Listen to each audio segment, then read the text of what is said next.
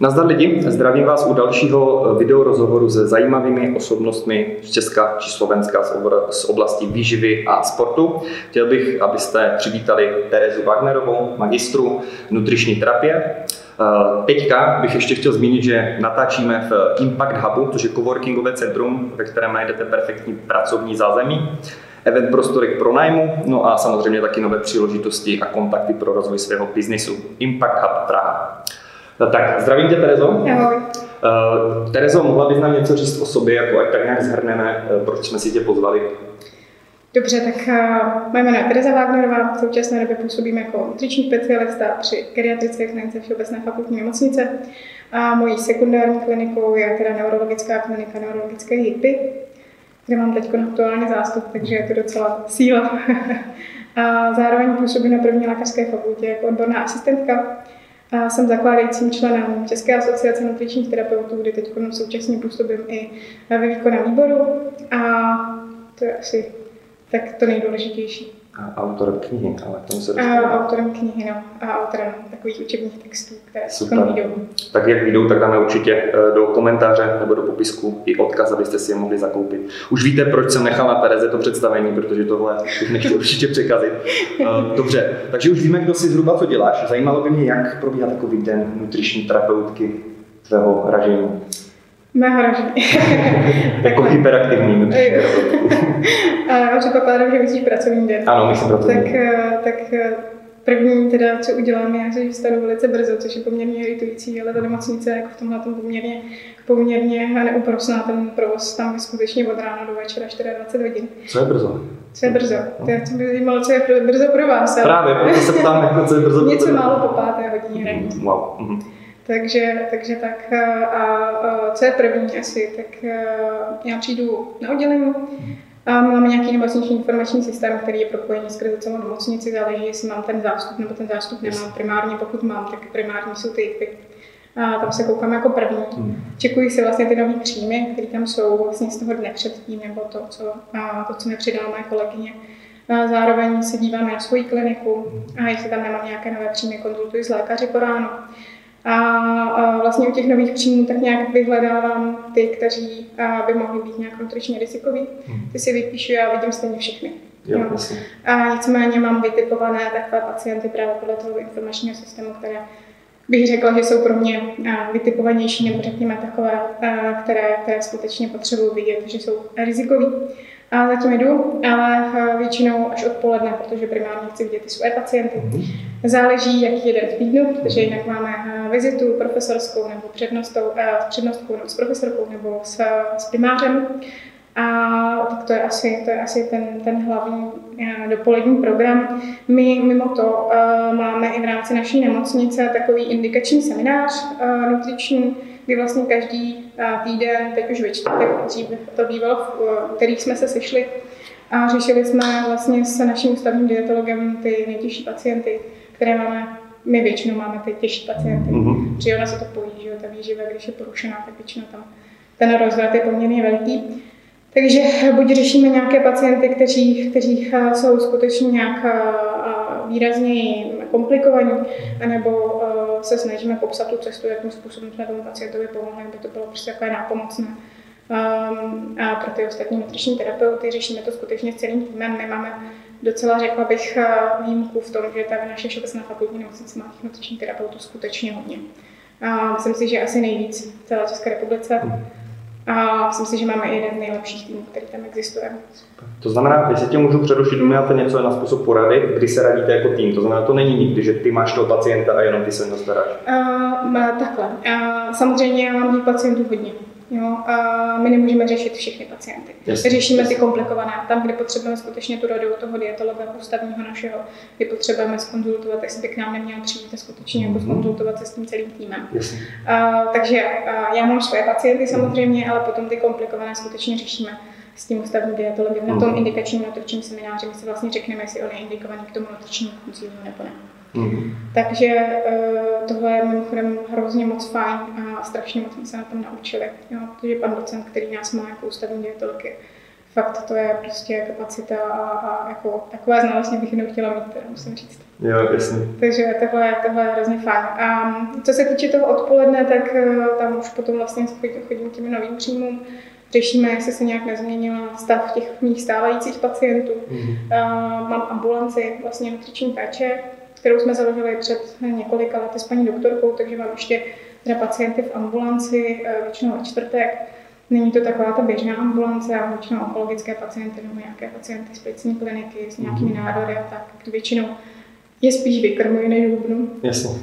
A takže tohle to mám v tom odpolední. Tak to je ta pracovní doba. A ještě vlastně, to jsem asi zapomněla říct, to záleží, jestli už máme jakoby výukový semestr. Pokud máme výukový semestr, tak tam máme studenty jak na teoretickou, tak na praktickou praxi. Takže máme mediky, máme ergoterapeuty, máme anglickou paralelku mediků, Máme nutriční terapeuty, specialisty, takže tohle se tam nějakým způsobem ještě snažíme pasovat. Pak máme samozřejmě, protože jsme akreditované centrum pro postgraduální vzdělávání, tak tam máme vlastně výuku i budoucích jako testovaných lékařů. Takže tohle řešíme taky. A, takže tam je ještě ta výuka. No a to si myslím, že tak jako v průběhu toho pracovního dne, to je asi všechno. Hmm. Někdy se skočím najíst. Někdy, já, přerušované hladovění. Ne, ne, ne, ještě opravdu velmi kvalitně vždycky není. Jasně. tohle to si dávám pozor. No a co se týče toho odpoledne, tak uh, se většinou jdu nějak zasportovat po práci.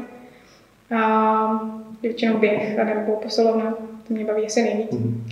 A poledne tak většinou se ještě věnuju tomu, abych připravila nějaké edukační materiály, nějak se jak snažím dělat, protože prostě tam je to potřeba vždycky. Pro sebe nebo pro ty lidi, pro ty studenty? Um, pro sebe i pro ty studenty. Jo. Já většinou připravuju nějaké edukační materiály, eh, v podstatě inovuju, dělám takový období abritovaný prezentace pro ně, dělám nějaký edukační materiál, kde jsme sepsali tu knihu. Takže zhruba. Wow. Tak tomu říkám nabít den lidi, co? To nemá každý, kdo říká, že je busy. Myslíš si, když už jsme u toho cvičení, že by měl běžný člověk cvičit, nebo běhat, nebo dělat nějaký sport? Myslím obyčejný Honza nebo Jana. Hele, určitě Honza i Jára, jo, protože uh, my, co vidíme potom v tom pozdějším věku, tak co prostě se nenažene do těch mladých let, tak a všichni, hlavně ty návyky, prostě jsou strašně důležité. My v rámci uh, tohle té naší kliniky se hodně věnujeme výzkumu mm-hmm. a vlastně, eh, co teď jsme dokončili vlastně tři a půl letou randomizovanou kontrolovanou studii, mm-hmm. kterou jsme měli, která je vlastně uh, situovaná v Itálii. Mm-hmm. Zaměřovali jsme se úplně jednoduše. Jo? A u sarkopenických pacientů, to znamená pacientů, kteří mají úbytek svalové hmoty, který už je prostě markantně eh, znatelný na funkčním stavu, tak jsme se snažili vlastně udělat to, že dokázat, že nějaká cílená nutriční podpora a nějaký trénink mm-hmm. je efektivnější u takových pacientů, kteří mají 70 plus, jsou ještě teda kognitivně zdatní, to znamená, že nejsou dementní a mhm. pochopí ten trénink, pochopí tu edukaci, mhm. tak je to efektivnější než jenom čistá edukace. Mm-hmm. A řekneme si úplně jako jednoduše, že to, to by to jako potřeboval zkoumat, že to je prostě jasně, úplně jasná věc. Ale eh, já jsem i sama zjistila, že je tam takových komplikací, včetně toho zdravotního stavu, který do toho skutečně hodně zasahuje. A nikdy mi nemáme moc šanci to ovlivnit, eh, že určitě jako, a ten pohyb nesmírně důležitý odporové cvičení v rámci i téhle geriatrické populace, kombinace s nějakým kardio, úplně ideální věc. Jakože to je hmm. prostě základ. To znamená, že nejsou, řekněme, vymluvy, že by někdo neměl chodit do fitka, pokud je toho schopen. Myslím teď nejenom fitko, myslím cvičit celkově, nebo určitě, cvičit, dívat určitě, se, takhle, takhle, eh, určitě, pokud ten pohyb je možný a pokud teda samozřejmě tam tomu nebrání nějaké zdravotní komplikace, tak určitě. Mm-hmm, jo, super. Takže lidi makat, jo, je to důležité, ať si naženete hlavně ty návyky. Všimněte si, návyky opakujeme i s klienty neustále. Pokud si neuděláte z nějakého systému návyk, ať už je to jídelníček nebo pohybový uh, program, tak vám to bude k ničemu, protože pokud potom zase přiberete nebo nebudete dlouhodobě dodržovat něco, tak vám to, že si zaplatíte někoho na tři měsíce nebo nějaký jídelníček nepomůže. Je to tak? Hmm. Uh, OK. Uh, co, když se budeme bavit o nějakém nezdravém jídle třeba, máš něco, co bys na sebe bonzla? Já, já jsem se tady to docela zarazila, protože já uh, jsem jako nad tím přemýšlela v poslední době, asi ne, já jsem já, když jsem byla malá, tak jsem, tak jsem jedla lovečák s kyselýma cibulkou. To bylo moje největší jídlo, ale jako asi... To je největší tvůj. To si nemyslím, že by to bylo asi úplně největší hřích, prostě mě to hrozně chutnalo, ale to nemůžu ani vidět, protože jsem to strašně přejedla, ale um, asi, asi jiný nemám. No. Mm-hmm. Jsem, to jsem trapná trošku v tomhle. ne, ne, myslím, že to není trapné, naopak je to dobrý vzor, že vidíte, že fakt Tereza jde příkladem v tom, co dělá a nemusíte ujíždět na sladkém všichni. Uh, co se týče... Lovečák postačí. Jako lovečák je určitě fajn, jako je to keto, že? No jasně, takže je to super. Přesně. Uh, pojďme se podívat na tu novou knihu tvoji, co chystáš. Jsem velice zvědavý, o čem přesně je a komu bys ji doporučila. A ta kniha je především určená pro studenty mm. a je to hodně o klinické výživě. Mm. A my máme strašně málo materiálu, které bychom mohli jakoby, jakoby dát těm studentům té nutriční terapie, těch specialistů. Mm. Jsou to knihy, které jsou většinou běžně psané jakoby pro lékaře, což neříkám, že je špatně, ale prostě není to fokusované přímo na tu výživu, ale spíš na nějaké, nějakou, nějaký metabolismus nebo mm. vyloženě na tu, na tu léčbu jako takovou. Takže je to klinická výživa, je to výživa v geriatrii, gerontologii, jaká jsou specifika, řešíme tam i paliativní terminální péči u těch pacientů, co je etické, co etické není. Um, řešíme, řešíme, jakým způsobem určovat a vyhodnocovat ten nutriční stav u těch pacientů a tak dále. Takže jako je to hodně klinicky zaměřené. A není to asi nějaké úplně uh, běžné čtivo, to není úplně jako zájmová kniha uh, pro fitness. Nicméně eh, pro ty nutriční terapeuty a specialisty si myslím, že jsem se tam pokusila dát i docela dost věcí, které prostě chybí v rámci té nutriční mhm. terapie, to znamená to hodnocení a takové ty takové ty vychytávky. Mm, takže perfektní. Pokud jste nutriční terapeuti nebo se chytáte na školu, určitě doporučíme. Necháme tu knihu v komentáři, po případě se mi ozvěte, já vám na ní pošlu určitě kdykoliv odkaz. Ještě vím, že si překládala nedávno uh, nějaký, nějaký Titles examen, vlastně na to, jaký studie. To by mohlo být zajímat tu fitness veřejnost možná, ne? To si myslím, že by mohlo, a to bylo hrozně hezky udělané. Já jsem... Uh... Souhlasím, moc hezky to přeložila. já hlavně musím říct, že teda jako mi uh, s korekcí pomáhal uh, náš předseda. Uh-huh. A, takže... Jak se jmenuje, to pozdravím. Martin Probouk, ahoj. Děkujeme. bylo to výborný. Asi 232 poznámek mi tam nechal na těch wow. 23 stránkách, ale bylo to skvělý. Takže uh, je, to, je to moc hezký. Uh, jako myslím si, že to je čtivý, že to je pochopitelný, že tam je fakt ukázáno to, jak eh, se dají i ty studie oblbnout a, a že ne každá studie je prostě dobrá. Že nevýjímat jednu studii z kontextu a nemachrovat tím, ale musíme brát nějaké to nějaké to spektrum, jo, a nějaké to portfolio, kouknout se na všechno a tohle prostě je to strašně ale náročné. To čtení těch studií, opravdu jako ponořit se do toho tématu a vyselektovat ty studie, které jsou dobré, nejsou dobré. Je dobré vědět, kde hledat mm. a jak hledat, takže tohle je fajn věc. Mm.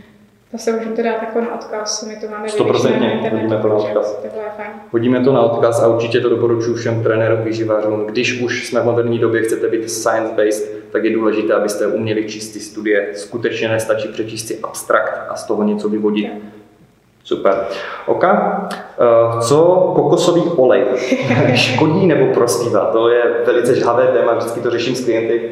Eh, zajímá mě eh, nejenom etická stránka, ale zajímá mě i, a to hlavně, ta metabolická, řekněme, nebo zdravotní. Tak co se týče kokosového oleje, vím, že jsou prostě aktuálně takové dva tábory. Mm. A já jsem člověk, který jako nezatracuje žádnou potravinu. Jo? Takže uh, ačkoliv bych asi sama, a to řeknu proč, já ten kokosový olej úplně nedoporučila mm-hmm. konzumaci. Mm-hmm. Natírat se s tím každý může, jak tak. Tak, uh, tak uh, jako myslím si, že jedna lička nebo nějaké větší množství prostě v průběhu nějaké doby si úplně uh, nic s námi neudělá. Jo? Vždycky je to všechno o množství, takže to je asi první věc. Co se týče složení toho kokosového oleje, on má vlastně nejvyšší atrogenní index, což je poměrně zajímavá věc. Hodně se bavíme, nebo se hodně se diskutuje o tom, že vlastně kokosový olej má poměrně velké množství MCT tuku mhm. a proto vlastně se zdá být tou super potravinou. Nicméně ta kyselina laurová, která je to C12 a nasycená masná kyselina, mm-hmm. tak uh, se považuje spíš za kyselinu s dlouhým řetězcem mm-hmm. a je právě součástí i toho vlastně aterogenního spektra mm-hmm. uh, těch nasycených masných kyselin. A ta představa o tom, že všechny nasycené kyseliny mají ten negativní efekt, není úplně správná. A třeba právě ta C18, kyselina stérová, má takový, řekněme, neutrální účinek na, tu, na to kardiovaskulární riziko a kyselina meristová, což je C14, tak to má třeba čtyři, čtyřnásobně vyšší ten aterogenní index než ta kyselina palmitová. Všechny tyhle ty tři kyseliny, to znamená laurová, meristová, palmitová, jsou tam obsažené zhruba dohromady asi 82%, mm-hmm. což je prostě dost. Mm-hmm. Jo. A ten skutečně, proč aterogenní index v podstatě zvyšuje hladinu cholesterolu. Jo. To je špatná frakce. Jo. Takže, Ale vždyť se říká, že cholesterol je před prekurzorem testosteronu. Teď se zase říká, že je zdravý. Tak je nikdo teda? neříká, nikdo neříká, že cholesterol není zdravý. Jasně. A zase je to o množství o tom, jak budeme kombinovat tu stravu, Jasně. s čím to budeme jíst a tak dále. To je ta politika, to chtěla vlastně naznačit, proto nejsi proti, ale chceš vysvětlit. Jo. Přesně tak. Jako Já jsem chtěl jenom, jak to zmíníme právě pro diváky. A, samozřejmě Ukázalo se, že výše toho tuku není až tak jako limitující, to znamená to množství toho tuku, které přijímáme, a víceméně neovlivňuje až tolik to kardiovaskulární riziko, to kardiovaskulární riziko ovlivňuje to složení. Jasně, aha, takže proto vlastně rozebíráš i... Tak, aha. to složení těch tuků, takže pokud bychom se bavili právě o tom kardiovaskulárním riziku kokosovým oleji, který by měl být superpotravina, tak jako nemám ráda to slovo superpotravina, a tak e, v tomhle případě si myslím, že to není úplně optimální. Mm. Tím, že prostě ano, skutečně ten aterogenní index je nejvyšší, z těch olejů má to vlastně skoro 90% těch nasycených mastných kysel toho nevhodného složení. Jasně. A, uh, a lidé to mají už dost, ne přece jenom v té potravě, když ho známe. No, Takže jako to je běžně, pokud se bavíme o nějaké takové snadno, jako standardní jídelníčku, tak pravděpodobně určitě. Mm-hmm. Jo, takže Chápu. spíš svičnout na nějaký jiný druh olejů. Co bys třeba doporučila? Tak uh, určitě olivový olej. Jasně. Jo, lněný, uh, řepkový olej, to jsou všechno, všechno jako oleje, které mají příznivé složení těch masných kyselin. Monoenové, polyenové, nenasycené masné kyseliny, to je něco, co bychom to měli, tím bychom to měli nahradovat ideálně.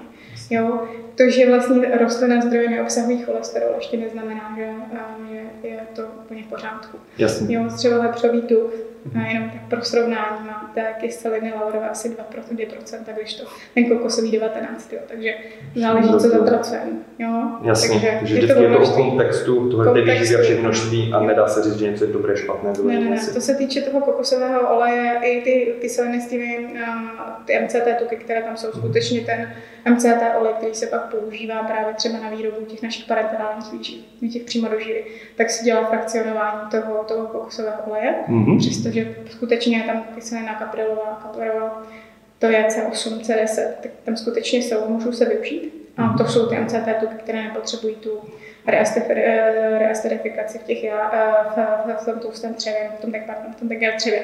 Jo, a nepotřebují vlastně, a nepotřebují uh, soli žlučových kyselin a tak dále, tu emulgaci a tak dále. Střebávají se přímo z toho, z toho střeva do játer a jsou teda pohotovým rychlým zdrojem energie, co už my využíváme, a někdy terapeuticky. Ale no, ten zbytek jsou jasně, jasně. kyseliny, takže jako Takže zase kontext pro běžného člověka versus někdo, kdo to specificky potřebuje, třeba u vás. Takhle. Uh, my používáme jenom ten MCT, ne vyloženě kokosový olej. Mm-hmm. Používá se tím frakcionálně, vytáhneme ty MCT tuky a použijeme v té parenterální výživě, ne, že bychom tam měli kokosový olej. Ale, uh, ale je to tak, no. Uh, spíš je to o tom, jaké množství, uh, je to o tom, jak často, mm-hmm. jo. A je to o tom, co, to, co, co, co, tím, co tím chceme dosáhnout. Jasně. Jako, my si můžeme dát celé, my jsme hodníci, že jo. A, my si nerozumíš. Chápu. Takže takže asi tak. Jo. Tak, teďka máme ještě dotaz ohledně alkoholu a zajímá mě, eh, nejprve si tak pojďme aspoň laicky zhrnout, jaké škody způsobuje všeobecně eh, alkohol při zvýšené konzumaci. A dále by mě zajímalo, jestli je nějaká hranice, kdy to může být, řekněme, zdravé konzumovat ten alkohol, nebo bys to nedoporučila. Hodně to lidi řeší, že já mám přece svoji míru, já nejsem alkoholik, ta míra je jasně daná. Jo. jo. Ta míra je jasně daná. Sice není dané úplně jako čistě množství po celém světě, jsou trošku jiné ty jednotky gramů alkoholu, někde od 8 do 20 gramů. Mm-hmm. Se to rozlišuje podle toho, kde jsme. A tak bych mě úplně nerada rozlišovala, který je to stát. To nevadí. To. Stačí všeobecně pro ty lidi, jak ví třeba, co je ještě v pohodě a co by se měli dávat. Určitě, určitě. Co se týče nějakých studií, které na to byly udělané, mm. je potřeba říct, že to všechno jsou, všechno jsou, jsou jako kohortové studie, to znamená epidemiologické. Jo. To není žádná intervenc, eh, intervenční skupina. Jo. Není to nic, že bychom jedné skupině dali, dali jako alkohol, druhé ne To je to nejlepší, z čeho my můžeme čerpat. Tak takovéhle studie ve většině případů, jako co se týče alkoholu, nemáme. Máme takové ty, že sledujeme tu, sledujeme tu populaci a z toho jsme schopni čeho si usuzovat. Mm-hmm. Takže uh, jenom chci říct, že ten, že ten důkaz, který máme v rámci té epidemiologie, není až tak výrazný. Mm-hmm. Ale co víme, co víme, je, že uh, nějaká střídmá konzumace toho alkoholu skutečně má kardioprotektivní, jako, kardioprotektivní charakter. To znamená, řekněme, 10 gramů toho alkoholu denně nekumulativně samozřejmě za celý týden, tak eh, má vliv na uh, srdce. Chci jenom, eh, tím chci Tereza říct, že to znamená 10 gramů denně. Neznamená to 70 v sobotu a zbytek týdne nic. Je to tak? tak? Přesně tak. Já to chci upozornit pro některé moje kamarádky.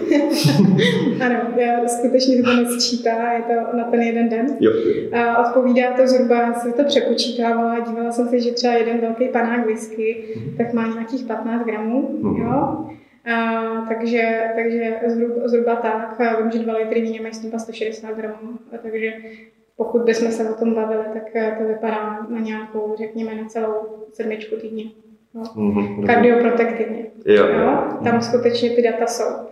A, nicméně a, zjistilo se to třeba na základě toho francouzského paradoxu, nevím, jestli to znáte.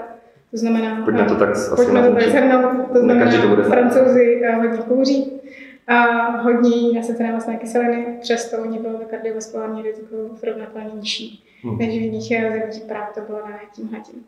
A ještě se řešil druh toho alkoholu, hmm. jestli jakoby nějaký je víc kardioprotektivní než druhý. Zjistilo se, že vlastně na to, to nemá vliv, že je to skutečně jenom o tom alkoholu, ale jsou nějaké studie, které naznačují, že víno a určité působky, které v tom jsou, to znamená acetylcystein a resveratrol, mají jakoby vliv na, řekněme, endotel, to znamená uh, na cévní stěnu, mm-hmm. že se lépe reparuje ta cévní stěna. Mm-hmm. Takže skutečně je to tam naznačeno, ale není to dané tím alkoholem jako takovým, ale těmi, látky, těmi, těmi látkami, těmi fytochemikáliemi které jsou Dalšími třeba... Tak, tak, tak. Ty jsou vlastně z toho vína, dá se říct, jako nemyslím teď alkohol vína, ale vína jako hrozové. Přesně tak, přesně jo. tak, to jsem chtěla ještě dodat, že vlastně, když se to zkoumalo hroznové šťávy, tak ten určitě to stejný. Jo, jo, jo takže, aha. takže... To znamená, nemusím si dát víno, můžu si dát tu hroznovou šťávu a mít ty benefity. Tak, mm.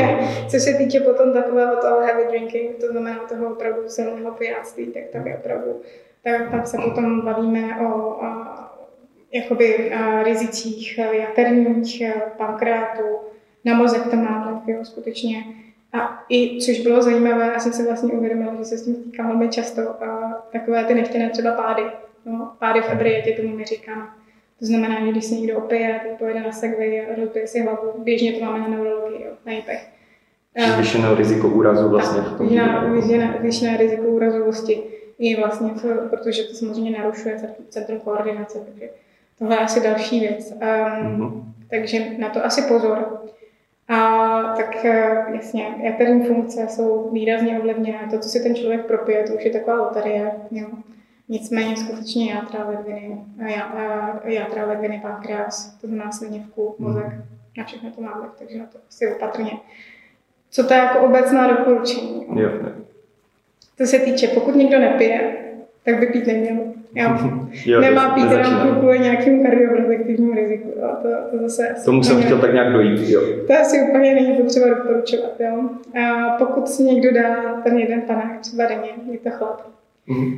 A, a má to pod kontrolou to je důležité říct, tak eh, by měl pocitovat určité benefity, co se týče toho kardiovaskulárního rizika. Takže jedno pivo denně, řekněme, nebo jedno, já nevím, sklenka vína. Já myslím si, že to tak odpovídá. Prostě jeden nějaký standardní drink, který je samozřejmě jako charakteristický úplně pro každou zemi úplně jinak. Jo? Yeah, Ale řekněme, yeah. že teda ten jeden standardní drink prostě ten den obecně se dá považovat za kardioprotektivní. Jasně, jo, rozumím. Mhm. Jo. jo. ale kdo zůstane u jednoho drinku, že jo, to mi přijde právě to asi hlavní. Mluví o tom, že ten alkohol je navykový. Že? Je další věc, další věc, eh, ten francouzský paradox je mimo, mimo to, teda samozřejmě i ty modré zóny, eh, modré zóny známe, jsou prostě místa na světě, kde, kde se uh, lidé dožívají nejvyššího věku tak tam taky byla střímá konzumace alkoholu, ale bylo to v podstatě v, nějakým, v nějakém kolektivu a většinou jídlem. Mm-hmm. Když konzumujeme... Byly hodně ty přímořské oblasti, pokud tak, tak, tak, mm. tak. Jo, pokud my konzumujeme vlastně ten alkohol společně s tím jídlem, tak samozřejmě protože zhruba 20% toho, uh, toho alkoholu se střebává v žaludku, mm. tak pokud my zamezíme vlastně přímému kontaktu a toho alkoholu s tím jídlem, tak se to třeba taky míní. No? Mm. A tak dále. Je důležité, s čím se to konzumuje, většinou které bylo jako konzumace s jídlem, takže proto to taky mělo nějaký... Takže bude rozdíl na lačno a bude rozdíl s tím jídlem. Mhm. Už třeba kvůli třeba břehům nebo něco takového. No tam bych, tam bych byla velmi obezřetná. Jo? Jakákoliv, jakákoliv nějaká, řekněme, i mírná terní dysfunkce, jo? budeme se bavit, tak tam samozřejmě ta protektivita asi jako nepřeváží ty rizika mm, toho, to, té konzumace toho alkoholu. Takže dávat si pozor na alkohol pořád platí a není to, že máme začít pít jeden drink denně, protože říkal, že je to super. Tak, tak. Jo, Ale jasný. pokud teda už tam nějaký ten návyk je a člověk si chce dát to jedno vínko no ten den, tak asi, asi, asi nic, nic proti ničemu, ale skutečně to udržet v té, v té rozumné míře. No. Rozumím. Mhm. Dobrá, pojďme se přesunout k oblíbenému tématu keto dieta. Takže na to se určitě těšila, že? Velmi. Uh, tak jo, první věc, uh, co se vlastně při té ketóze nebo při té keto dietě v těle děje, aby tak nějak lidi, řekněme, co si nás pustí a neví nic moc o tom ketu, viděli, tak nějak o čem se vlastně vůbec bavíme. Tak uh, my to hlavně známe z toho klinického hlediska. Jo. Uh, pro nás je vlastně ta ketóza, pro to naše tělo takový, hm, řekněme, záchranný bod. Jo. Hmm. A to tělo vlastně dospěje do té ketózy ve chvíli, kdy my nemáme vůbec žádné zásoby glykogenu, nemáme zásoby glukózy a je potřeba vydat nějaká, nějaká, řekněme, náhradní energie pro mozek, protože mozek umí zpracovávat pouze glukózu. A tedy ty ketogenní látky nebo ty ketony. No, to je další jako náhradní, náhradní, a, náhradní energie pro ten mozek. V tu chvíli, kdy my vlastně tohle nemáme, tak se aktivuje, tak se aktivuje systém, který spouští právě tu výrobu v úvozovkách um, těch ketonů, to znamená, já teda spustí neoglukogenezi, nebo řekněme to, to, to v tu chvíli asi ne, ale uh, vlastně ty hormony, které se vypustí, tak v podstatě mobilizují ty tukové zásoby vlastních kyselin, které se vyplaví do toho běhu se vyjádří si tutuzí ty ketony.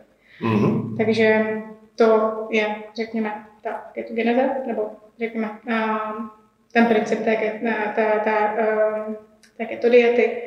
My to používáme terapeuticky, používáme to u farmakorezistentní epilepsie, to znamená epilepsie, která neodpovídá, řekněme, na dvě až tři uh, antiepileptika. U dětí většinou. Mm-hmm. Tam skutečně se ukázalo, že uh, to má vliv uh, na množství těch, těch epileptických zápatů. Uh, takže to se používá a je to skutečně prokázané. Uh, co se týče té běžné ketogenní diety, je potřeba rozlišit tu nutričně nahozenou a třeba diabetickou ketoacidózu, jo, což je vlastně velmi nežádoucí účinek u diabetu malitu prvního typu. A je potřeba rozlišit tu terapeutickou a takovou tu, co máme, tu komerční. komerční jo, jasný, určitě. Takže eh, je to i o tom, že vlastně v té terapeutické ketodietě se omezuje nejen množství sacharidů, ale i bílkovin na nezbytné minimum. A ty poměry jsou tam většinou 4 ku 1, záleží na odrostlosti toho dítěte, to znamená 4 ku 1, to znamená 4 jednotky toho tuku ku jedné jednotce sacharidů plus bílkovin. To nezbytné minimum pro to, aby to dítě normálně rostlo. To znamená 4 ku jednomu sacharidu i bílkovin. Jo, ano, rozumím. Takže ještě méně těch bílkovin, než by člověk čekal. Tuším, že do 5% to vychází z těch kalorií? Nebo Myslím si, že to bylo 10. No, myslím, 5 až 10 to znamená, že když si kulturista řekne, že dělá keto, ale má hodně bílkovin, to není pravda, že? Protože... Tak eh, zhruba tam, tam je potřeba u té keto diety, to tělo není hloupé. Jo? A bude hledat tu nejjednodušší cestu. Jo? A to není keto, jako ketóza. Že? A pokud eh, my máme bílkoviny, tak to tělo se umí z těch glukoplastických aminokyselin vytvořit tu glukózu a tudíž nás to vyhodí z ketózy. Jo, jo? To, tudíž, to tudíž prostě v tu chvíli, kdy máme více, jak řekněme 1,5 gramu bílkovin, na kilo, tak prostě v ketóze nebudeme. Jo, jo, jo. Je to o tom střídmém, a jako o tom stří, té střídmé konzumaci těch, mm. trošku zvýšená, ale řekněme, že mírně zvýšená konzumace bílkovin, tak mm. to tělo prostě si umí, bude si vytvářet tu glukózu. Chápu. Jednoduše. A nebo jsem to úplně dobře vysvětlila na začátku. Já myslím, že dobře. Jo, dobře, dobře. Jo, takže rozlišujeme teda terapeutickou a, a tu marční ta terapeutická, ještě když se vrátím k diabetické ketoacidoze, to je, to je něco, kdy vlastně u diabetiků prvního typu plně chybí inzulin a uh, vlastně tam chybí ten, ta, ta mobilizace té glukózy k těm cílovým tkáním skutečně to smrtelně ohrožující jako komplikace, nějakou metabolickou acidózu. Takže zase si dávat pozor, jako v jaké ketoze jsme. Mm-hmm. No, tohle, to, tohle je a přece jenom ty ketolátky, když, jsou, když nejsou odbourávány v takovém množství, které vlastně nepřevyšuje tu potřebu, tak uh, pak se dostáváme do stavu metabolické ketoacidózy, to je životohlužící stav, který právě postihuje ty diabetiky prvního typu. Takže my se s tím setkáváme. Takže třeba omdlí? No, většinou, většinou se do toho komatu dostávají právě proto, že ten diabetes ještě není rozpoznaný. Mm-hmm. To může být první příčina toho, jak my na to přijdeme, že ten pacient prostě ten diabetes prvního typu má. Nebo mm-hmm. špatně nedávkované, nedávkované léky, málo inzulinu. Mm-hmm. Jo. Většinou se na to přijde, když ten člověk má nějakou infekci, protože se aktivuje ta stresová osa a to zvyšuje potřebu a, i toho inzulinu. Takže, mm-hmm. takže takhle, na to, takhle na to můžu přijít. Ale říkám, skutečně to je úplně jiný druh, druh keto. Jasně, než co vidíme třeba, nevím, že si koupím nějaké keto prášky budu na tom No, to je proti tomu se nám samozřejmě. Jasně. mm-hmm. Tady se bavíme o něčem úplně jiném. Takže když keto, tak radši od nějakého nutričního terapeuta nebo nastavit to správně. Já si myslím, že to ještě není takhle. Záleží pro koho. Jo, pokud Já, se budeme se teď o běžné veřejnosti, kteří tak. jsou právě zdraví, víš, protože teď je dost trendy. Já vím, že vy to občas používáte pro ty třeba nemocné, ale teďka je to o tom, že je velmi trendy, že já chci být prostě keto, protože to je fit a je to super. Takhle, pokud je to pro někoho udržitelné, pokud tak jsme se bavili to složení těch masných kyselin optimální, mm-hmm. pokud prostě ne, nefrčíme na kokosáku, tak eh, si myslím, že proč ne? Jasně. Jo? Mm-hmm. Pokud je to skutečně pro někoho dlouhodobě udržitelné, moc jako těch studií, které jsou skutečně na dlouhodobé fázi, ještě nemáme. Jo? Ale vypadá to, že opravdu to množství těch tuků, pokud je správně složené, nemá nějaký větší význam. Uh, to se týče kardiovaskulárního rizika.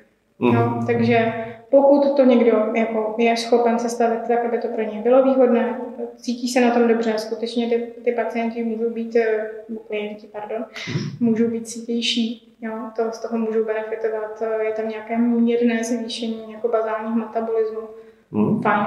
Jo, pokud, jsou to, pokud jsou to třeba diabetici druhého typu, kteří prostě covid terapeuticky uh, jsou k tomu vhodní, tak můžeme snížit množství jako pícha, píchaného jako inzulinu, což je taky fajn, ale říkám, to už chce prostě terapeutický dohled.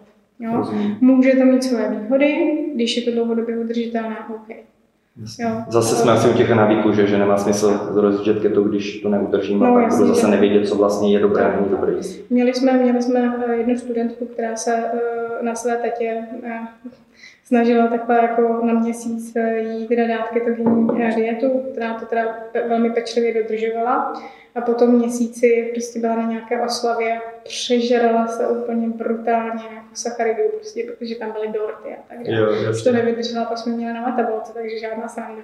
Až tak? Až tak. A jak, jak to, že Feeding, no. To je takový, takový, takový klasický to tělo vlastně hladový, že jo? Jo, jo, jo. Já, já mám podobnou zkušenost u lidí, proto se na to ptám, že většina lidí i kamarádů, co na tom zkoušela, žádný z mých klientů není přímo na keto, maximálně low carb, tak to tak. prostě dlouhodobě neudrží. Jinými slovy, že oni si myslí, že jdou keto, ale to, že každý víkend nebo každý druhý víkend prostě zprasí, jak já říkám, nějakým dortem, nebo si dají třeba pivo a tak dále, nebo slazené nápoje, tak prostě v té ketoze stejně nejsou. Tak. A pak mi přijde nesmyslné mířit přímo na tu keto zuby nechty, když už můžu dojít třeba low carb. No já si myslím, že ty stejně vlastně důležitý říct, že jako keto je tak něco jiného než low carb. Jo, jo, asi, jo. Asi možná, jo. Když jsme u toho, jak by si vlastně divákům stručně jak řekla, tohle je keto, tohle je low carb? No to záleží právě hm, o tom množství těch sacharidů. Jasně. Jo. Takže když mám hm, téměř nula sacharidů je to keto a téměř nula nebo velmi málo bílkovin. Když už ale mám více bílkovin, sacharidů, tak už je to low carb, už nemůžu Spíš, být. spíš. Jo, jo. nějak popšáno bych to asi nerozdělovala, spíš o tom, o tom, o tom to je. Jo. Mhm. Jako uh, ten, ten nějaký velmi nízký příjem těch sacharidů, opravdu velmi nízký snížení, včetně těch bílkovin, pak jsme označili jako ketogenní dietu, a, nebo a, zase terapeutickou, komerční, budeme rozlišovat a, a nějaký vyšší příjem těch sacharidů. Mm-hmm. A, udává se až do 40%, je vlastně low carb. Jasně, rozumím. Super. Tak aspoň máte zhruba představu. Eh, když se budeme bavit ještě, schizofrenii jsme si probrali, ale vím, že eh, ty jsi měla výbornou přednášku vlastně minulý rok, 2019 v listopadu, na eh, první mezinárodní československé vlastně konferenci o výživě. Tam se řešila, pokud se nepletu, i rakovina. Jestli jde vyhladovět, nebo jak to je vlastně s onkologií versus keto dietou. tak eh, tím, že vlastně ten terapeutický účinek je vlastně u té epilepsie, tak se samozřejmě předpokládalo, že cokoliv, co bude spojené s, s mozkem, mm. tak na to také to dieta bude mít nějaký vliv. Mm. Což eh, do jisté míry v rámci těch preklinických studií, a zase bavíme se o velmi nízké kvalitě těch studií, ne, ne kvalitě, ale velmi nízkém důkazu těch studií, to znamená Není to studie animální, ne, ne, yeah. studie animální a na té hierarchii, jo, nemáme žádné metaanalýzy z tady tohoto, a nemáme žádné vyložení jako kvalitní studie na lidech ještě, mm. jo, co se týče, co se týče uh, té rakoviny. Máme animální studie a in vitro studie a, nebo na nějakých jako mozkových buňkách a tak dále. A zkoumala se, zkoumala se rakovina na velké množství, nebo pardon, ketogenní dieta na velké množství těch, těch rakovinných buněk a ty výsledky jsou takové uh, jako nejasné. Jo. My třeba uh, máme prokázáno, že u uh, glioblastomů, což jsou vlastně nejčastější nádory mozku, mm-hmm. zhoubné, tak uh, to efekt má. Mm-hmm. A je tam, je tam vlastně uh, ten antitumorózní efekt. Nicméně... To znamená, že málo roste? Méně, ano. Pro lajka, víš, méně, protože méně, méně, méně roste. Jo, je to ten, ten efekt toho, toho růstu, ovlivňuje ten růst. Um, ale zase říkám, jo, to nejsou ještě studie úplně až tak udělané, jsou to case studies, to znamená nějaké Uh, případové studie. Případové studie. Jo, není to žádná randomizovaná kontrolovaná studie. Jo, vůbec si toho ještě to prostě nemůžeme, nemůžeme si z toho ještě brát úplně průkaz. Jo. A, a, a u těch eh, neuroblastomů, což je jiný typ právě toho, eh, toho, toho nádoru mozku, tak tam to zase tak průkazné nebylo jako u těch glioblastomů. Naopak, pokud se vlastně zkoumaly ledviné grafty, to znamená nádor, který se uh, implantoval myši, mm-hmm. jo, která měla uh, uh, tuberozní sklerózu na ledvinách, tak to vedlo k těžké jaterní dysfunkci a skutečně jakoby k, k velkému a výraznému váhovému úbytku. Takže zhruba, pokud bychom si to odhadli, tak máme studie prozatím té nižší kategorie, které říkají, že zhruba že zhruba nějakých 42% eh, eh, těch studií ukazuje nějaký tedy pozitivní efekt, mm-hmm. ale k tomu máme třeba 29%, který nám říkají, že buď pro tu morózní efekt, to znamená, že ten nádor více roste, pokud mm-hmm. je tam také to dieta, nebo jsou tam nežádoucí účinky, nebo to nemá žádný efekt. Rozumím. To znamená, že nemůžeme říct, dá se říct, že jako rakovinu lze ketem řešit, či nějak jako přímo. Ne, ne, ne. Jako samozřejmě tam to funguje, ten předpoklad byl poměrně chytrý. Jo. Ty rakovinné buňky uh, mají jiný metabolismus. Oni se potřebují velmi rychle množit. Jo. Hmm. A většinou ten příjem té energie a není tak rychlý, nebo respektive je efektivní, ale není tak rychlý. Oni potřebují i neefektivně hodně energie. Jo, ten efekt, který oni využívají, se jmenuje Warburgův. To znamená, že využívají vlastně uh, anaerobní glykolízu, což je proces metabolický, který využívá právě za nepřístupu kyslíku glukózu ve velkém, velkém množství, tak eh, využijí ke svému růstu. A oni se potřebují adaptovat na to, že vlastně ten nádor roste rychleji, než tam vlastně dorůstají ty cévy. Jo, takže potřebují uh, zaadaptovat na to, aby rostly i bez přístupu kyslíku a to tohleto konkrétně, to vlastně uh, tohleto konkrétně jako umožňuje. Navíc eh, se zdá, že některé druhy eh, těch nádorů neumí zpracovávat ty ketony mhm. a, a tudíž by právě mohly v uvozovkách vyledovat tu rakovinou buňku. Takže eh, v tomhle případě tam to asi nějaký efekt má, mm. nicméně my nejsme lidi, my nejsme krysy. Musíme prostě udělat, musíme, musíme udělat musíme udělat eh, dobré, randomizované, kontrolované pokusy na lidech a musíme si ověřit, jestli je to bezpečné. No. Přece jenom uh, ten efekt většinou byl kombinovaný s nějakou kalorickou restrikcí, mimo jiné. Což se samozřejmě u těch pacientů onkologických nemůže úplně dobře aplikovat, protože většina z nich je, většina z nich je kachektická. Jo, můžeme třeba v nějakých těch stádích, které ještě nejsou tak jako výrazné, tak eh, a ty pacienti ještě tolik nehubnou, tak tam se to implikovat možná dá, ale obecně jako váhový úbytek je skutečně závislý negativní prognostický faktor. To znamená, že pokud ten pacient hubne, zkracuje se mu doba přežití. Jasně. Tečka. Mm-hmm. Jo? Mm-hmm. Že tam se to úplně nehodí. Chápu. Takže Pěkný rozbor. asi tak. Super. Díky. Uh, jestli můžeme přejít dál, teďka mám na Terezu otázky spíše z té nemocnice. Uh, zajímá mě třeba čistě, jak to mají lidé třeba, co skončí s nějakým vývodem. Jo? A teďka, jak oni se živí? Máte, jakým způsobem třeba rozhoduješ to člověka, co může jíst, co nemůže? Prostě by mě zajímalo, jaké tam jsou konkrétní třeba specifika. A teď vývodem myslíš nějakou prostě sondu třeba, nebo vývod ze žaludku? Jo, nebo myslíš stomy? Teď No, myslím teďka spíše o problému třeba s chronem, jo, nebo Rozumím, tohle typu, rozumím. kdy oni vlastně nemají to trávení úplně v pořádku, víš, a zajímalo by mě, jak třeba ti Po těch resekcích třeba. Jo, jo, přesně. Je jasné, že ti pacienti, kteří mají nějakou resekci střev, tak eh, ty stavy jsou poměrně dost vážné. Jo. Tím, že skutečně to střevo nefunguje, neplní svoji funkci, jak imunitní, tak prostě tady tuhle tu trávicí a tak dále. Takže stavy po těch resekcích jsou většinou závažné a my je musíme řešit eh, mnohdy, mnohdy uh, parenterální výživou, to znamená, že nemůžeme posílat tu výživu vlastně skrz ten trávicí trakt, který je narušený, nebo nemá ještě, řekněme, adaptované, není, není to střevo, které tam zůstalo, není adaptované, ale vždycky se o to snažíme. Jo? Vždycky se snažíme vrátit se co nejfyziologičtěji. Takže první dostane do žil, řekněme, výživu. V tom začátku vždycky záleží na tom, jaký rozsah Jo, resekce. jasně, to se nedá Jo. generalizovat. Nedá se to úplně generalizovat. Jo, ta resekce může být eh, malá, nemusí se to nějak výrazně odhojovat. Jo. Čím ten člověk třeba má nějakou resekci a, a má napojené to střevo, nicméně v tu danou chvíli potřeba, aby se ten kus toho střeva zahojil, vyvede se stomie, která je hodně vysoko. Jo. Jo, pak, je tam, pak jsou tam vysoké odpady z té stomie, vlastně ten člověk je takový uvozovká průtokový ohřívač, já to říkám ošklivě, ale Jasně. jo, že to, to přijde, jde rovnou do té stomie, má takovou tu hypersekreční fázi. Takže tam samozřejmě je to o ničem jiném, tam by asi ten člověk bez té paraterální výživy skutečně vyhleduje. Jasně. Jo? Ale pak máme nějaké menší resekce, nebo nějaké volvulity z toho střeva, nějaké jako zamotání, které se dá chirurgicky poměrně dobře, poměrně dobře řešit.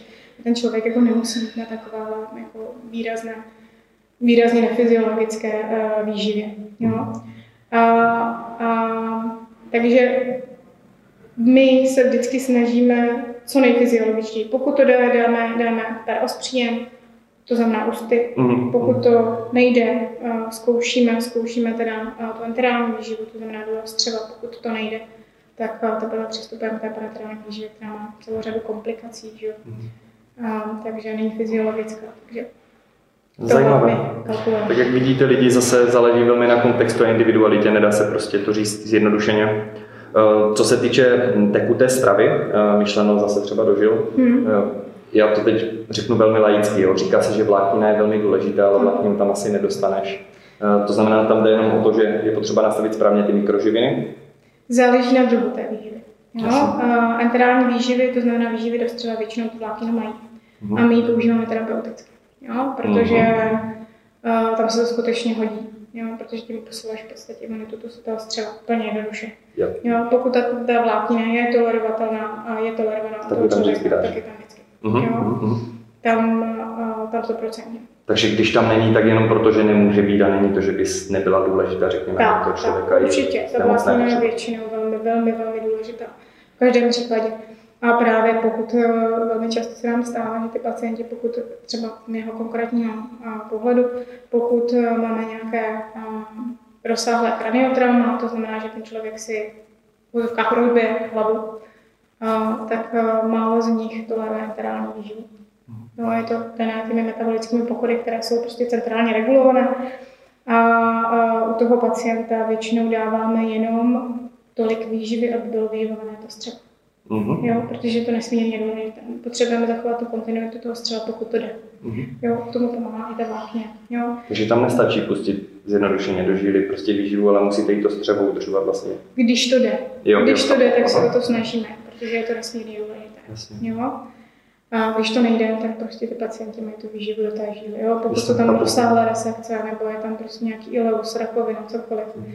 Tak a ten člověk skutečně musí být jenom na té parenterální výživě, tak to samozřejmě nese všechny ty následky.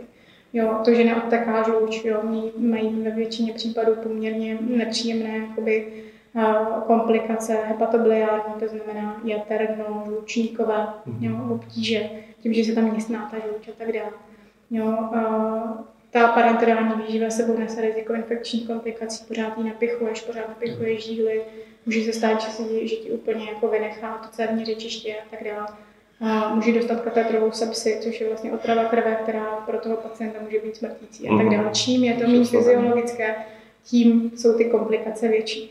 Takže my se vždycky snažíme, když to jde, tu co nejfyziologičtější výživu. Ani Co to nejvíc přirozeně, co to jde. nekombinujeme, Mhm, pokud mhm. to jde. To dává smysl. Ne, vždycky to jde.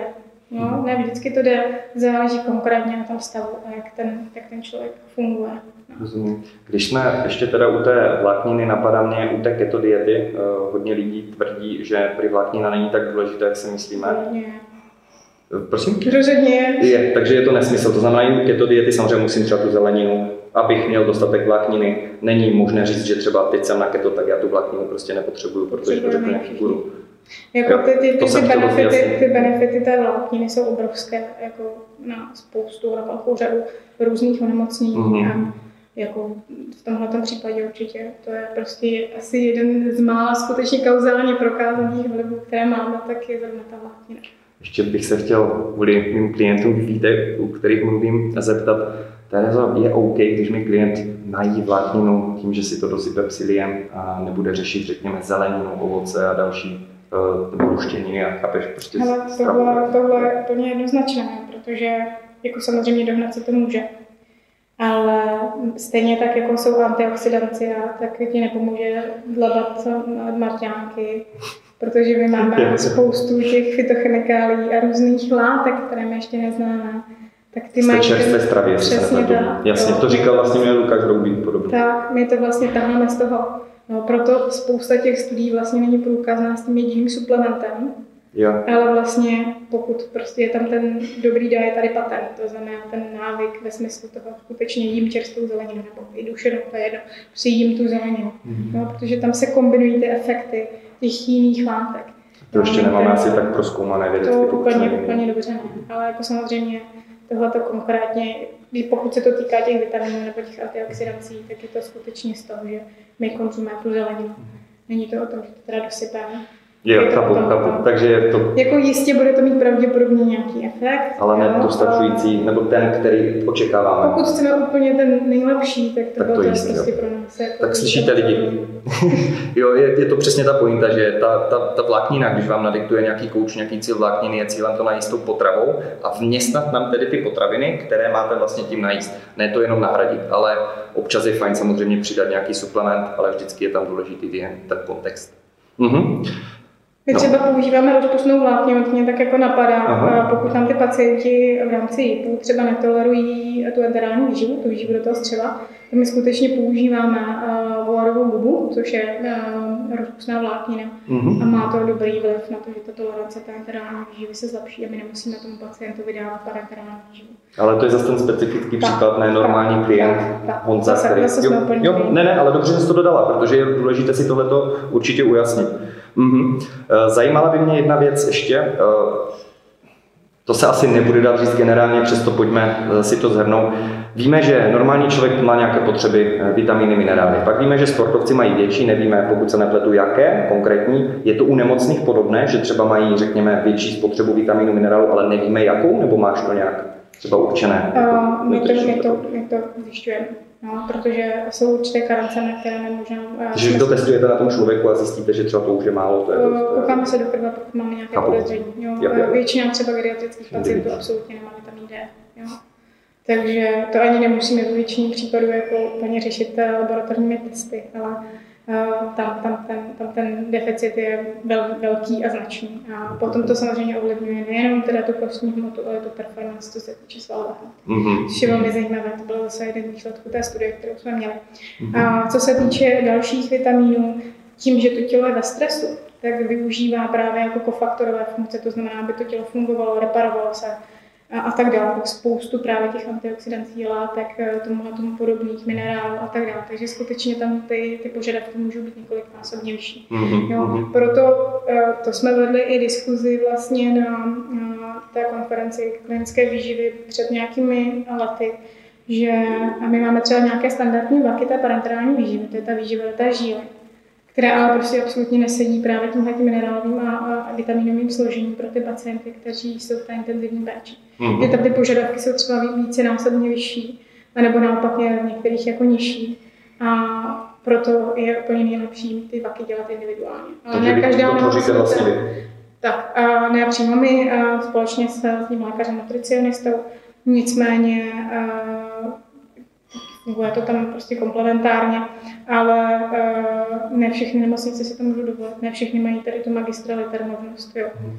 Takže to jsme řešili, že ta dostupnost třeba na periferiích je úplně jiná než u nás právě. My teda máme možnost jako vytvářet individuální vlaky a je to samozřejmě úplně menším jiným, že my můžeme specifickými složkami té potravy nebo té výživy jako modifikovat i tu zánětlivou odpověď toho pacienta a tak dále. Takže pokud to nastaví takhle dobře, tak to funguje. Super. Takže tím máme odpověď na otázku, jak je důležitá výživa pro léčbu. Samozřejmě extrémně.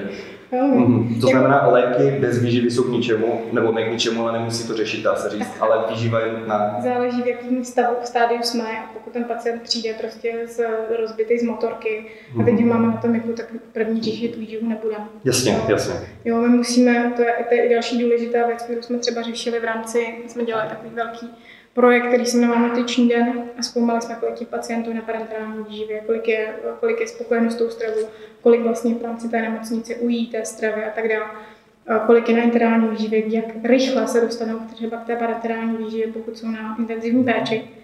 A zjistili jsme, že se mnohdy dává ta výživa velmi brzy. Což jo, ale není dobře. Jo? Protože ten člověk třeba není ještě hemodynamicky stabilní, to znamená, že prostě uh, je na nějaké podpoře toho krevního oběhu. A pokud my to tam dáme moc brzo, tak mu můžeme akorát ublížit. Mm-hmm. Třeba v těch prvních dnech, pokud se ta výživa přestřelí u těch pacientů, tak to vede ke zvýšení rizika umrtí u těch pacientů, jo? protože to tělo je v takovém katabolismu, kdy uh, si vlastně vytváří uh, ty zásoby, nebo tu energii si vytváří sám z vlastních jakoby zásob. A my když to ještě přestřelíme, tak uh, je to jako zbytečně toho pacienta vlastně uvádíme do stavu, který ho není schopen třeba metabolizovat. Jasně, aha. Takže v těch prvních dnech skutečně je potřeba toho pacienta primárně stabilizovat a zařešit, zalečit tu akutní věc a ta výživa potom samozřejmě přichází na řadu. Vždycky je důležitá. Jo? Uh-huh. A akorát to roste s tím, jestli ten pacient potom už rehabilituje a potřebuje jako anabolizovat, jo? pokud se svične z toho anabolismu do toho katabolismu. Docela zajímavé je, že my uh, máme třeba na jednotkách intenzivní péče, ne teda naši, spíš, spíš bohužel u nás, uh, u nás na JIPu, ale v rámci nemocnice na JIPu máme nepřímou kalorimetrii, kdy my vlastně u těch pacientů zjišťujeme skutečnou aktuální potřebu energie uh-huh. a kalkuluje se to přímo na ně. To bych potřeboval na klienty. Nepíšeš mi to nikdy. no, to je bych jiný. Ale, uh, takže my to kalkulujeme přímo na ně a zjišťujeme, že vlastně v tu chvíli, kdy ten pacient skutečně svične, změní se z toho katabolismu do toho anabolismu, tak výrazně klesne ta energetická potřeba. Takže my tam jako zjišťujeme, že, že tam už jako se nám dostává do té že už je v postakutní fázi a tam musíme teda natlačit tu výživu, tak Aha, potřebujeme. Zajímavé, takže takhle to zjišťujete. Mm-hmm. Ne všude, byli bychom strašně rádi, kdybychom to měli na každém JIPu, ale bohužel to není možné. Jasně, takže pořád se ukazuje, že ta vaše nemocnice bude asi jedna fakt stop a vyplatí se tam být. no, eh, já, já myslím, že jsme, jsme v tomhle dobří, ale uh, jako strašně nerada bych to pila jiné nemocnice. To, to nebyla vůbec pointa myšleno, jako že je fajn, že to máte takhle vyřešené. Eh, ještě mě napadlo navázat na kauza Kobliha. Minulý rok to řešila vlastně vyžívá v těch nemocnicích. Jo, jo, jo, Když mi kolikrát kamarádi hlavně říkají, no je to nejhorší v té nemocnici, prostě tam, co tam dostaneš za jídlo. Nechápou, vždycky mi přijde kontext toho, co můžou a nemůžou přijímat po nějaké třeba operaci a tak dále. Takhle, uh, na to má víc aspektů. Uh, ten první aspekt je, a to určitě tomu přiznám, že ne všude je ta výživa dobrá. Aha. Jako nikdy bych řekla, že to je katastrofa. A je to prostě dané tím, že ta nemocnice na to nehledí, že na to nemají peníze, že ten provoz jim dovoluje jen to, co jim dovoluje. To znamená jako sestavit plnohodnotný, kvalitní jídelníček a hezky ho nainstalovat na ten talíř a ještě ho dovést správně za 60 korun. Není asi úplně optimální věc. Jo. A druhá věc e, je, že e, prostě je tam celé spektrum nějakých terapeutických diet, které teda do jisté míry už jsou překonané, ale drží se. Jo? My, co jsme udělali s Českou asociací už minulý rok, mm. a možná jsem to přehnala, možná to nebylo minulý rok, ale začátkem letošního roku, mm. tak um, jsme vytvořili doporučený postup pro přímo řízené organizace při ministerstvu zdravotnictví. A tenhle tím, tímhle tím doporučeným postupem se budou ty přímo řízené organizace, organizace od uh, nějakého data skutečně uh, uh, řídit. Takže kdybych skončil v nemocnici třeba v Ostravě u nás, tak budou se řídit pravděpodobně tím... Tím novým standardem. My jsme, měli nějaké, my jsme měli nějaké doporučení diet prostě z roku... Děkujeme. 1900. Doplňte si. A, a to samozřejmě už absolutně nereflektuje ty současné poznatky. Jo? Je tam spousta diet, které jsou překonané, nízkocholesterolá, vyslaná a podobně které se potřebovaly vyházet. Ještě si mhm. stále myslím, že v tom, co jsme udělali, nějaký kompromis, by vlastně ten přechod nebyl tak drsný, nebylo to limitující pro ty nemocnice, které jsou v té periferii, tak stále bych ještě byla schopná něco z toho vyházet. Ale uh, myslím si, že se to udělalo velice dobře. Jsme tam vlastně doporučili, jakým způsobem napočítá počet třeba nutričních terapeutů, jak si vypočítá stravovací jednotku pro to jednotlivé oddělení, jak si vytvořit nějakého standardního pacienta. Ne všechny ty nemocnice jsou stejné. Jo. My jsme třeba klinické pracoviště, který má spoustu specializací a potřebujeme těch terapeutických diet pravděpodobně daleko víc než nějaká periferní nemocnice. Takže i třeba jako jakým způsobem teda vykalkulovat pro toho konkrétního pacienta, kolik by měl mít Eh, té výživy a tak dále. Mm-hmm. A ta kauza Kabliha byla docela zajímavá, to nás trošku nezlobil možná, a, no, to asi nebudu takhle úplně konkrétně. Nicméně ten projekt se vložil primárně do rukou někoho, kdo nebyl úplně odborný na výživu, což byl trošku problém. Takže my jsme to vlastně jako by připomínkovali v rámci té České asociace nutričních terapeutů. To nás je ministerstvo ale eh, nevyhovělo nám na poprvé. Museli jsme jít ještě společně s lékaři se sekcí nebo společností klinické výživy intenzivní metabolické péče jsme museli sepsat dopis. Pak jsme teprve byli vyslyšeni. Takže to je důležité říct. No, neberou. jako bylo to poměrně, jako, poměrně si myslím, že to bylo uh, hloupé, že vlastně jakoby, ty odborníky vlastně nevyslyšeli, ale chytli se té mediální kauzy, jo, což mi přijde úplně praštěnila, hmm. prostě stalo se, ale na základě toho se teda skutečně udělalo mnoho dobrého, ale nemůžu říct, že ne. Dobře. A my aktuálně v naší nemocnici uh, máme takový pilotní projekt, kdy uh, rozlišujeme diety uh, tak, aby bylo vyhověno. Uh, i té populace, která skutečně tam přijde na pár dní a nechce jíst knedlíky, že jo, tak, uh, tak skutečně je to dieta tripit, to znamená mhm. nějaká taková, která skutečně splňuje ta doporučení VHO se vším, vlákninou a tak dále, vypadá to skvěle jsme na to strašně rádi a je to část i našeho zaměstnaneckého jídla. No, super. Takže to je úplně super. Takže jste pomohli sami sobě. Pomohli jsme primárně sami sobě, protože nejdřív to testujeme na nás a pak se to rozjede. A, a pak máme samozřejmě něco, co se jmenuje Třimal, což je nutriční. A tam teda se primárně snažíme to, aby jsme ty pacienty udrželi na nějakém kalorickém příjmu. A je potřeba si uvědomit, jak vypadá ta populace v té nemocnici. Jo? Jak u autonehody prostě. Většinou jdeme za tím, kdo nekřičí, ne za tím, kdo křičí. My potřebujeme primárně jako mít ty pacienty, kteří jsou ohroženi, kteří se nenají sami, kteří potřebují modifikaci té stravy, kteří potřebují prostě dobře, nebude to vypadat až tak vábně, ale prostě ten člověk je schopen to sníst. A zase jsme limitováni i počtem toho provozu. To nejde odzadne. My jsme strašně rádi, aby to i vypadalo dobře. Jo? No. Ale si představím to, že to vlastně jede od Apolináře přes ty kostky k nám, jako, no, co je prostě... Já neříkám, že to není neodstranitelný problém. Určitě bych si strašně přála, aby to dobře vypadalo a do budoucna si myslím, že to třeba i dobře bude vypadat pro uh, tu kaševitou nebo dysfagickou dietu. A myslím si, že se na tom pracuje, že jsme i změnili jako nádobí a podobně, že se tohle určitě zlepší, jenom, jenom jako říkám, že uh, to jsou prostě to je tak komplexní problém, který nejde jenom medializovat nějakou kublinu. Jo. A ten projekt, který uh, teď se vytváří v rámci té nemocnice, se jako fakt pochlubím, protože si myslím, že naše nemocnice je skutečně nejlepší, co se týče té výživy. Protože strašně se zlepšila jak ta klinická péče, měla se skutečně, skutečně asi 30 Jo, což si myslím, že fakt a stejně to pořád nestíháme. Jo. Já se dokážu představit, že v tu chvíli, kdy uh, my jsme tam teď konkrétně dvě s mojí kolegyní, když ona tam není, tak prostě člověk se nezastaví za ten den. Jo. Když si dokážu představit, že by nás tam bylo i víc. A, a když si představí, že jsou nemocnice, kde je jeden nutriční terapeut na celou tu nemocnici a ještě se to láme s provozem, tak to mi přijde úplně představitelné. Jo, jasně. No. A, a takže se pořešila jak ta klinická, klinická péče, tak se pořešila vlastně teď i ta, ta provozní část, kdy se najeli výborní kuchaři, kteří se zaučili, jo, kteří to tam vedou, a nakupují se kvalitní potraviny a, a fakt to jídlo vypadá chutně a je to, je to lepší, to lepší. To bude asi i o rozpočtu té nemocnice, že? Tyhle ty detaily. A taky hlavně na tom, jak je ta nemocnice naplněná. Má to vedení k tomuhle tomu velmi příznivé, takže, a, takže to si myslím, že je další plus. Jo.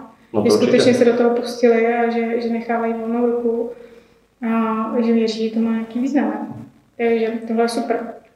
Takže původně se teda primárně se budou řešit ty standardní diety, ta, ta trojka, kterou máme, ta právě, co jsem říkala, ta tři fit a tři to jsou diety, které jsou bez omezení, to jsou racionální diety. Jo, Mhm. tam, kde ten člověk skutečně nemá žádné omezení. A pak se budou řešit ty terapeutické diety. Jo, Rozumím. takže to si myslím, že to je fajn. Jo. To je rozhodně krok upředu. To, že? No určitě, eh, já jen pevně doufám, že to vydrží a že to bude fungovat takhle dál. Bude to lepší. jestli budeme mít lidi jako ty, tak určitě. Tady jde spíš o to, aby, aby to byl standard. Jo. Já Což si myslím, že zatím ještě není. A určitě jde na těch menších nemocnicích a pro ně to bude, pro ně to možná bude limitující, jo, protože pak se snažili moji kolegové napsat ten standard doporučený tak, aby to bylo co nejvíc uchopitelné, co nej, nejvíc doporučující, co v úvozovkách je to závazné, to je, ale tak, aby to prostě byla schopná splnit každá ta nemocnice. Aby to prostě nebylo devastující. Mhm. Přesto si myslím, že s tím bude trošku problém, ale to je prostě někdy se ten zářez udělat musí a pokud se to povede, tak to bude jedině dobře. Přesně. Důležité, že se to posouvá ku předu. No. To si myslím, že jo. dokáže. OK, mám tady poslední věc, kterou bych chtěl probrat. Uh, hodně řeším s klienty, je to klasické, Marťo, já mám nějaké střední potíže, nemám intoleranci nebo alergii, mléčné výrobky, lepek, prostě doplň si cokoliv. Pointa je teď ta, že já vždycky ty, lé, eh, ty lékaře, ty eh, klienty posílám, vždycky řeknu, prostě běž za gastroenterologem nebo za nějakým člověkem, který je na to celoživotně zaměřený, jako specialista a nech se vyšetřit. Hmm. Tohle není o tom, že já ti něco řeknu a bude to fajn a nevyřešíme to asi společně. Teď mě zajímá za prvé, jestli to dělám správně takhle, za druhé nějaké specifika, jak to je. Stačí mi objednat si nějaké krevní testy u nějakého guru a zaplatit si a pak vědět, že třeba jsem alergický na kofein a tak dále. Víš, co tím chci říct? Nějaké doporučení pro běžného člověka.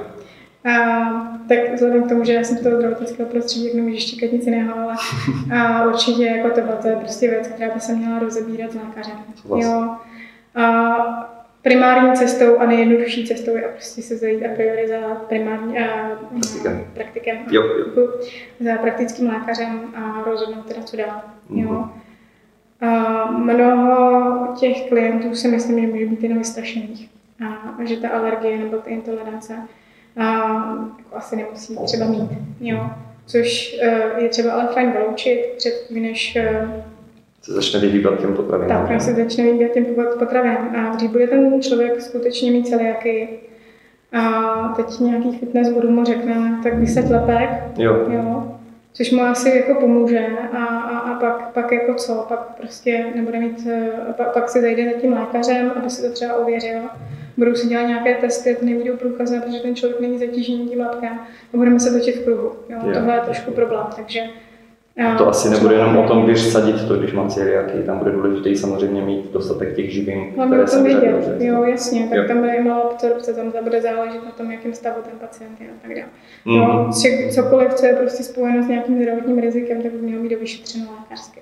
Určitě. Takže prostě pokud eh, tam skutečně je nějaké podezření, ten člověk má projevy té intolerance, řekněme, já nevím, promluvité stolice velmi často, příměs krve, a tak dále, takové ty diagnostické, tak eh, tohle by skutečně měl vidět lékař.